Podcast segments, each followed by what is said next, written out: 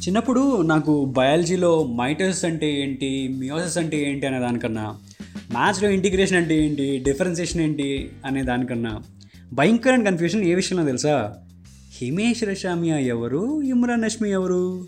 ఇద్దరు ఒకళ్ళనా? వేరువేరా అని. ఎందుకంటే నా మైండ్లో అప్పట్లో పడిపోయిన విజువల్ అలాంటిది. ఓ ఒకసారి ఆ పాట ఏమ్మా?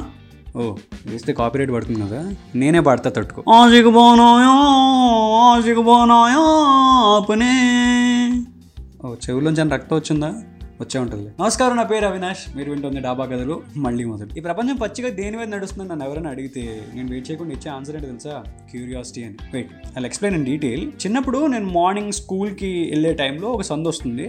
అక్కడ అన్ని సినిమా పోస్టర్లు అతికించి ఉంటాయి వెంకటేశ్వర్లో ఈ సినిమా శ్రీచిత్రాలు ఈ సినిమా అని చెక్ చేసుకుంటూ వెళ్ళే నాకు టు మై సర్ప్రైజ్ ఒకరోజు ఒక హిందీ సినిమా పోస్టర్ కనబడింది. ఫ్యూజ్లో ఒకటి. కట్టు స్కూల్కి రాగానే నా బెస్ట్ ఫ్రెండ్ గాడు నిన్న హిందీ సాంగ్స్ ఛానల్లో ఒక పాట చూసారా భలే ఉంది. అని దాని గురించి రవిశాస్త్రి పిచ్ రిపోర్ట్ ఇచ్చినంత డీటెయిల్గా ఎక్స్ప్లెయిన్ చేస్తున్నాడు. పేరేంట్రా? అని అడిగితే అడికి వచ్చిరని హిందీలో ఆషిక్ బనానా ఆప్నే అన్నాడు. అది బనానా యాపిల్ కాదురా బనాయా అని ఇంకో హిందీ పండిట్ ఫ్రెండ్ కరెక్ట్ చేస్తుంటే ఏదో పాజిటివ్ మీద చూసిన సినిమా టైటిల్ కదా అని మైండ్లో ఫ్లాష్ అయింది. ఏదైతేనే వాడి నెరేషన్కి నాకు వచ్చిన సర్ప్రైజ్కి నేను నేర్చుకున్న హిందీకి అదైతే పక్కా చూడాలి మాత్రం ఫిక్స్ అయ్యా. కానీ చూడాలంటే ఎలా? మా ఇంట్లో అప్పటికి హిందీ ఛానల్ స్ట్రిక్ట్లీ బ్యాండ్ ఉన్న ఆప్షనల్లా మా స్కూల్లో ఉన్న ఏకైక రిచ్ క్యాండిడేట్ విజయ్ గారు ఎందుకంటే వాళ్ళ ఇంట్లో కంప్యూటర్ ఉండేది ఆడు స్కూల్కి ఏమో అప్పుడప్పుడు ఫోన్ తీసుకొచ్చాడు ఇంకా ఆబ్వియస్లీ రిచ్ అనుకునే వాళ్ళం కదా. అది. వాడికేమో స్కూల్ బయట షాప్లో దొరికే పొటాటో చిప్స్ ప్యాకెట్ అంటే బాగా ఇష్టం అది మాకు తెలుసు. సో నేను ఇంకో ఇద్దరు క్యూరియస్ ఫ్రెండ్స్ బాగా డిసైడ్ అయ్యి డైలీ ఇచ్చే టూ రూపీస్ పాకెట్ మనీలతో చందాలు వేసుకుని ఒక పొటాటో చిప్స్ ప్యాకెట్ ఒక ఎయిర్టెల్ రీఛార్జ్ కార్డు కొనుక్కుని వెళ్ళి వాటితో డీల్ సెట్ చేసాం స్కూల్ అయిపోయిన టైంకి ఈవినింగ్ స్టడీ అవర్కి మధ్యలో ఒక హాఫ్ అన్ అవర్ గ్యాప్ ఉంటుంది.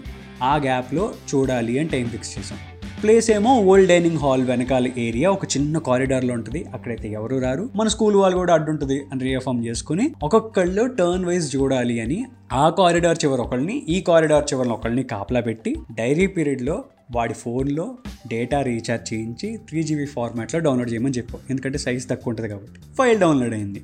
బ్రేక్ టైం రానే వచ్చింది.